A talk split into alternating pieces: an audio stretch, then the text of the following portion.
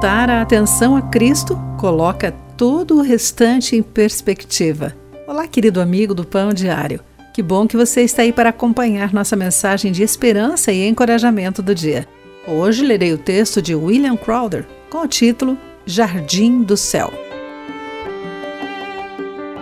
Em Londres, um amigo organizou para que eu e minha esposa fizéssemos uma visita ao Sky Garden. No topo de um edifício de 35 andares, o jardim é uma redoma de vidro repleta de plantas, árvores e flores.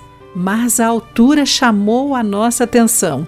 Do alto de mais de 150 metros, admiramos a Catedral de St. Paul, a Torre de Londres e muito mais. Uma visão de tirar o fôlego e uma lição muito útil sobre perspectivas. Nosso Deus tem a perspectiva perfeita de tudo o que vivenciamos. O salmista escreveu que o Senhor olhou para baixo de seu santuário celeste. Do alto, olhou para a terra, para ouvir o gemido dos prisioneiros, para libertar os condenados à morte. Como o povo sofrido retratado no Salmo 102, com frequência estamos presos às lutas do presente, gemendo em desespero mas Deus vê a nossa vida do início ao fim.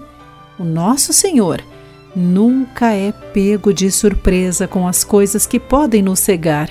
Como antecipou o salmista, a perspectiva divina perfeita levará a um resgate final que liberta até aqueles condenados à morte. Em tempos difíceis, lembre-se, Podemos não saber o que virá na sequência, mas o nosso Senhor sabe. Podemos confiar nele em cada momento diante de nós. Querido amigo, guarde isso em seu coração. Aqui foi Clarice Fogaça com a mensagem do dia.